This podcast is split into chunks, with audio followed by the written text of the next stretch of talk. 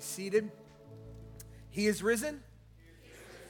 There we go. I love it. Welcome. Happy Easter.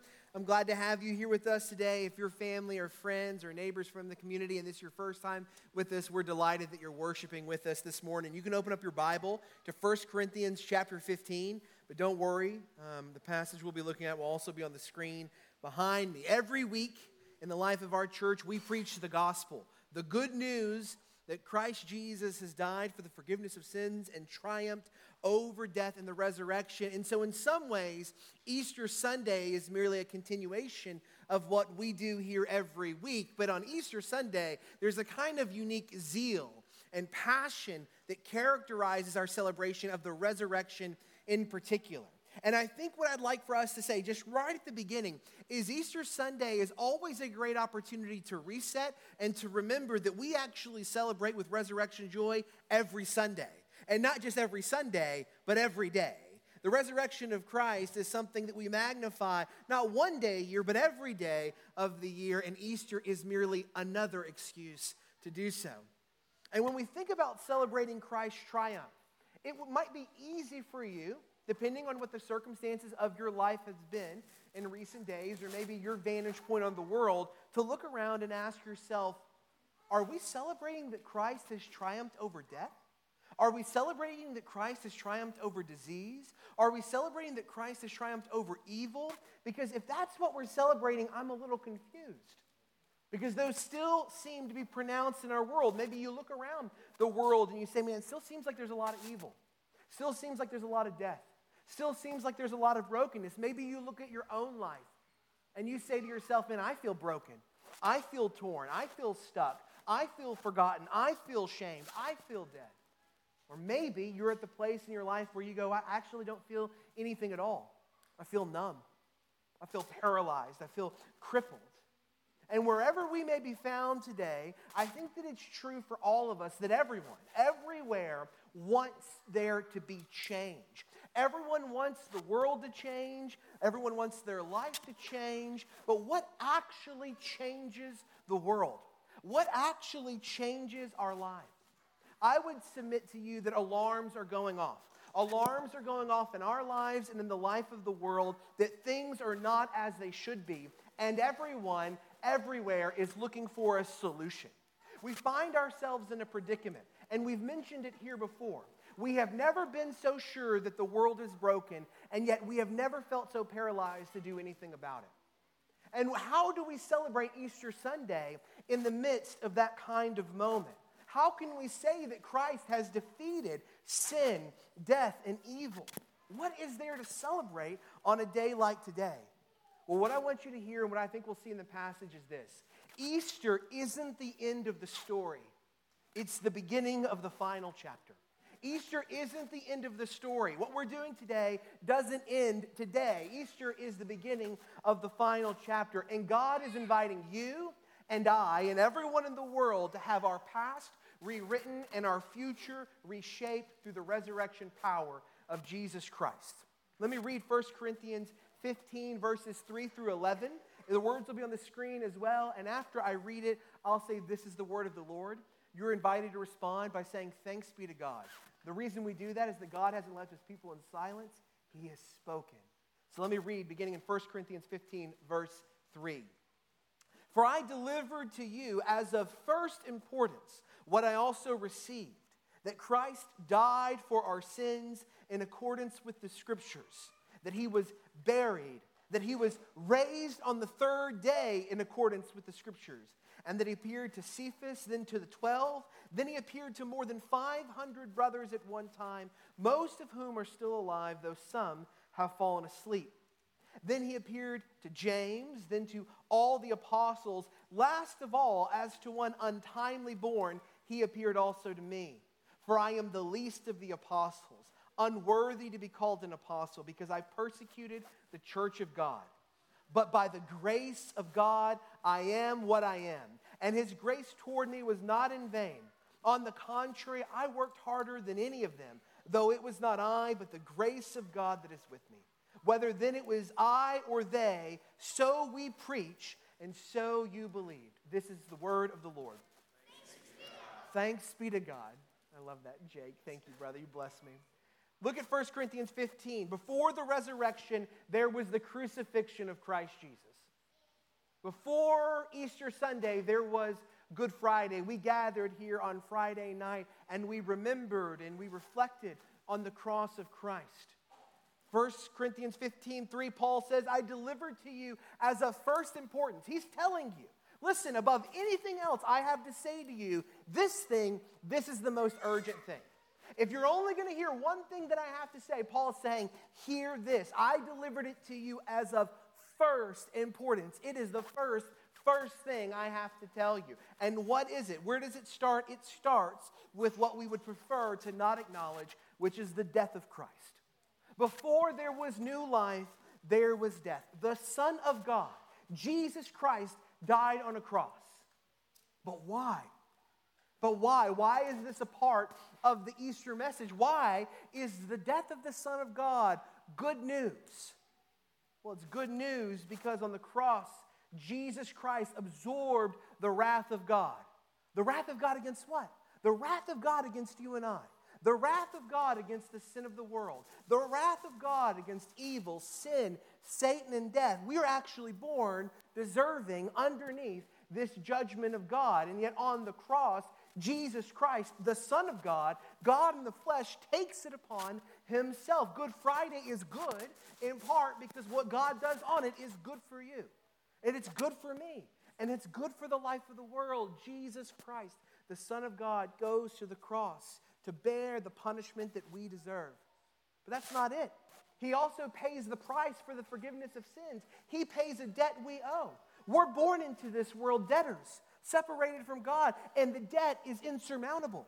You can't pay back the debt you're born into this world owing, and yet God can, and God has in Jesus Christ. This is precisely the good news of the gospel that Jesus Christ has paid the debt of death that we owe. That's what he's done.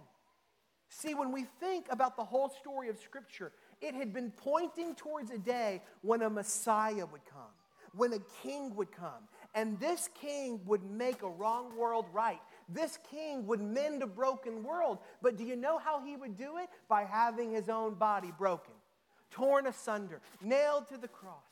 Isaiah 53, the prophet Isaiah, looking far into the future, says that this king has borne our griefs. This king has carried our sorrows. This king was stricken. He was smitten by God. He would be afflicted. He would be pierced for our transgression. He would be crushed for our iniquities. Upon this king, all of our chastisement, all of the debt we owed, and the penalty associated with it would be placed upon him. And through it, he would bring us peace. He would heal us. Isaiah says that all of us, like sheep, we have gone astray. We have turned away from the Lord, and yet the Lord lays on this king all of our wrongdoing, all of our brokenness. This is what happens on the cross at Good Friday. Death is the consequence for sin, and God in the flesh takes it upon himself. Christ paid his life to pay a debt that we could never pay, and yet we desperately owed. And I know when we think about Easter Sunday, we would rather move right to the hope of resurrection, and that is where God is taking us. That is what today is celebrating. But we have to look with honesty upon the body of the crucified Lord before we can begin to appreciate the hope of resurrection on Easter Sunday. We are not prepared to be desperate for the hope of new life until we acknowledge honestly that we deserve death. And this is why Paul says, I delivered to you as of first importance that yes, Christ died for our sins. When we look at the cross, we do not see what God deserves, we see what we deserve. When you look upon the cross, you do not see what Jesus deserves, you see what you deserve. That is a part of the gracious act of God, is that He takes upon Himself the penalty that we owe. That cross is where we belong. That cross is where you and I should live. But God, in His incredible grace, has provided a substitute for sinners. And that substitute is none other than God in the flesh Himself, Jesus Christ. Jesus Christ died and was buried. Now, that's the message of Good Friday, but it's not the whole message of Easter. Because the story continues, right? Look at what Paul says.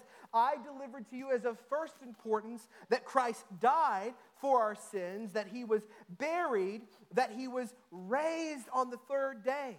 Just like it was promised that the king would come and would die a death on our behalf he did not deserve, it was promised that he would triumph over death in the resurrection, that he would conquer death through death in resurrection power and life.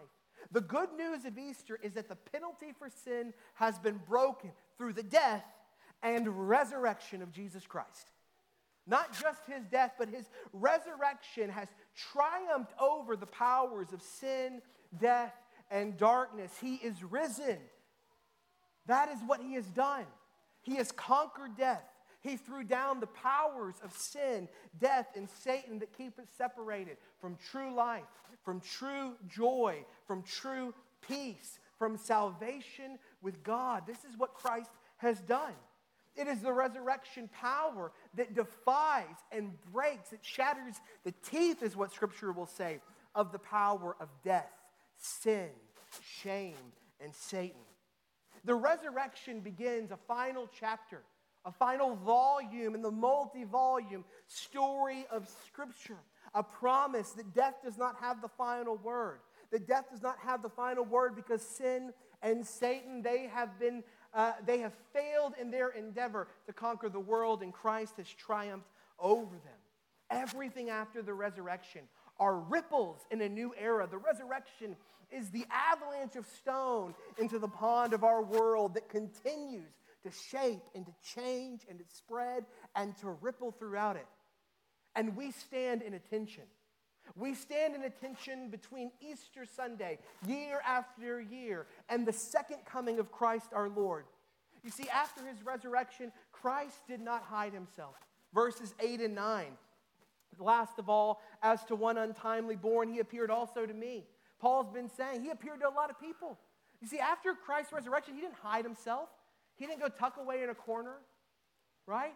He went and he showed who he was.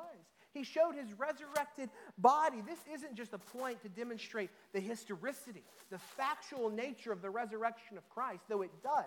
It's a point to make something greater obvious to us that Christ in resurrection power is not looking to hide himself from you, although we often try to hide ourselves from God. We often try to tuck away we often try to hide our sin, hide our shame, hide our dirty laundry. Remember who's writing this? Do you know who's writing these words? Paul. Do you know much about Paul's story? Paul was not looking for God. Paul was looking for those who feared God so that he might kill them, that he might imprison them. Paul wasn't on the road to Damascus to share the gospel, Paul was on the road to Damascus to kill the gospel. That's what Paul wanted to do. The person writing this was well acquainted with being someone who had no interest in God finding him. And yet God did. Because Christ, after his resurrection, his ministry then and now is not to hide himself from us, even though we try to hide ourselves from God, but to show himself to us even when we don't want to look even when we'd rather look to a hundred other silver bullet solutions that never deliver on the promises they make, Christ continues to appear to us, continue to show himself to us. And you go, well, where? Where is Christ showing me the glory of God? Right now, right here, today, yet again. The word of the Lord speaks to you, saying, You do not have to cover your eyes. You do not have to hide your shame. You do not have to hide your sin. I don't know what you think you've done that you need to keep hidden from God, but it's not and you don't. God has come to seek and save sinners. He has secured the great work of salvation. He is not impressed with you, nor will he ever be, nor do you need to strive to be impressive. He is asking you to receive a forgiveness he's already fully secured. He's asking you to receive a treasure he's already got on your behalf. He's asking you to receive a gift that he is graciously providing in Jesus Christ. Look at what Paul says, 8 and 9. Last of all, as to one untimely born. Paul wasn't looking for God. He calls himself the least of the apostles, unworthy to be called an apostle because I persecuted the church of God. But look at the turn in verse 10. What does he say? But by the grace of God, I am what I am. By the grace of God. Grace. Grace, grace, that is what the death and resurrection of Christ Jesus has secured for us the assurance of grace. Grace that transforms us through what Christ has done. Grace that we receive as we encounter Jesus. So let me ask you have you encountered Jesus? Have you seen him? Has he appeared to you? And if you feel like, no, maybe he hasn't, then he is today. He stands before you in his preached word and he says, Come to me, all who are weary and heavy laden, and I will give you rest. It's a rest he can promise to you because it's a rest he has secured in his resurrection. Christ has not hidden himself from us, he is constantly inviting us to let the mask drop, to open up the corners of our heart, and to once again receive the message that we cannot repair the breach between us and God, but somebody has. A hero has come who has triumphed over sin, death, and Satan.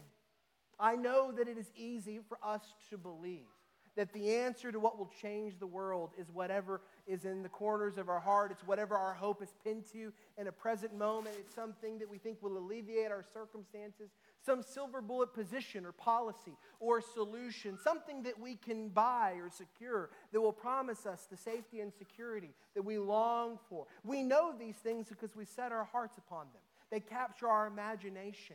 And yet, what we need to hear on Resurrection Sunday is that the only hope for the life that God is inviting us to live is in Jesus. He is the only one who secured what we need. He is the only one who can provide the salvation that we lack. Listen, do you know what we find when we quit trying to hide from God who doesn't hide from us? We find salvation, we find healing, we find an honest hope. Let me tell you, the resurrection life of Christ, it isn't hidden. It's not just for the mystics. It's not for the faithful few. It's not just for those who get it. It's not just for the true believers. It's for the skeptics. It's for the suffering and the seeking. It's for the faithless and the unbelieving. It's for the fearful, the sinner, the wanderer, the lost, the confused. And maybe you don't know this. Maybe you've never experienced it. Maybe the fear that you hold is that once the veil falls, once the illusion of your religiousness, once the mask of your pretension, once the cost of our arrogance and pride falls, you'll have nothing left. Well, let me tell you what you find when you find that you have nothing left at all but Jesus. You have Jesus, and He's all. He's the best, He's the gift, He's the treasure. The promise of resurrection is that for the Christian, the worst that is coming for us is resurrected life with Christ forever. That's the good news. That's good news. Wherever you are today, God is inviting you to encounter the glory of His grace in the resurrection of Christ, either to encounter it for the first time and to be made alive, or to be reminded today to live like you have been made alive. Because for some of us, we have chosen to live like we have not been made alive. You've received grace, you've experienced salvation, but you've learned to live numb. You've learned to live calloused. You've learned to live loveless. And that is not what God is inviting you into. He is inviting you into abundant life, not because your circumstances are abundant, but because His grace is. Some of us need to be reminded that resurrected life is actually living. It's not just the appearance of living, it's not just the projection of living, it's actually living life. And some of us have never even considered that that promise could be for us. And wherever you are today, God is inviting you to encounter Jesus afresh. Christ has risen, Christ is coming again. He will finish what he has begun. And in the time between, we are invited to live in this resurrection power. In Romans 8 11, Paul ties the resurrection of Christ to our life. Listen, if the spirit of him who raised Jesus from the dead dwells in you, he who raised Christ Jesus from the dead will also give life to your mortal bodies through his spirit who dwells in you. Do you know what this means? Do you know what this means? Do you know what it means that if the spirit of him who raised Jesus from the dead dwells in you, that you can also experience life? It means that resurrection isn't merely something we get together to remember and celebrate. Resurrection is something we can experience today. That's what it means. It means resurrection is not a historical fact about the Son of God, though it is. It's not merely that. It's not just that resurrection is a profound theological truth that gives us hope in the face of death, though it is. It means that resurrection power is something that God does. And God can do it again by the power of His Spirit in you. Easter is not the end, it is the beginning of the final volume and God's long story of Scripture. The beginning of an age of resurrection, a time of invitation to be made alive. And you and I and the whole world are living in it right now, in the glorious power of the resurrection. And I want to ask you are you experiencing this? Do you want to experience this? It's possible to live in resurrection power. It really is. And it doesn't mean that all of your circumstances will change to a rosy best, but it does mean that you will believe that every day you are living with God, not merely under his rule and reign, but with him in his very presence. And you can do that because he's not dead, he's alive. This is what God is inviting us into for the church. And for those of you who go, I have not yet placed my faith in Jesus, God in His Word stands before you today and says, Why would you wait? What would hold you back? What sin, shame, fear, or anxiety prevents you from throwing yourself at the foot of the cross, knowing it has already been conquered, that the debt of death has already been paid, that the tomb is now a groove and it is empty because of what Christ has done? To experience resurrection, we do not have to go to a far off land. To experience resurrection, we do not have to throw ourselves at some mystic altar. To experience resurrection, we need but only come to Jesus again and again and again. For he is the only resurrected Lord, and he leads a triumphant procession of those who follow in the resurrection party of Easter Sunday. King has come. The King is coming. And between those two moments, we are invited to live in a royal resurrected kingdom. I don't know what you're doing with your life, but I know what I'm giving my life to. And I invite you to join me in that. Let's pray. Father, we love you. We come before you and we acknowledge that what you have done in Jesus is not just a great thing, it is the greatest thing. Spirit of God, we proclaim that the resurrection is not merely something that has happened, it is something that can happen in our lives now by the power of the Spirit of God. And we ask that you would accomplish it. We ask that you would do it. God, I pray for those in here today who have experienced salvation but are not living in resurrection life. I pray that today, that right now, in these moments, they would ask themselves, they would be honest with themselves enough to acknowledge, God, that they have learned to live numb. They have learned to live as if the tomb is still full.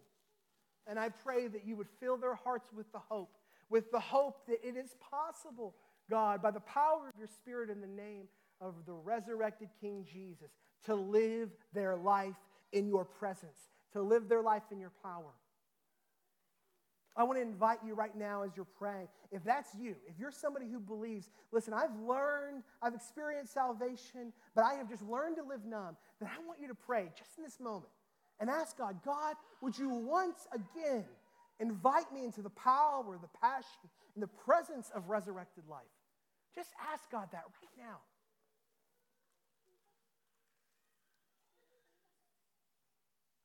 Spirit of God, that you would do this work.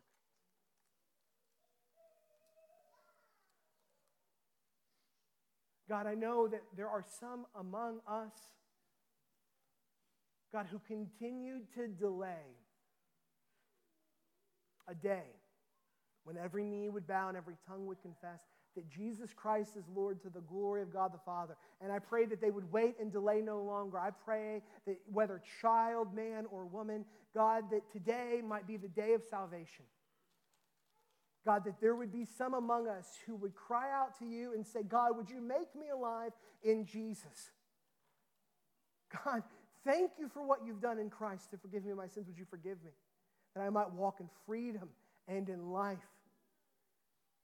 If that's you, I want to invite you right now to just pray and say, God, would you help me? God, would you save me? God, would you give me life in exchange for the death that I deserve.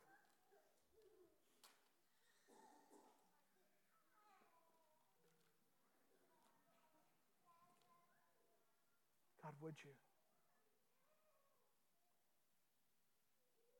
Father, we thank you for what you have done in Jesus Christ. We ask, Lord, that you would give us hearts that believe. Like the apostles ask, increase our faith. Like the soldier asks, I believe, help my unbelief. Help us to believe that you truly are who you say you are and that you have done what you say you have done and that you are going to do what you promised to do.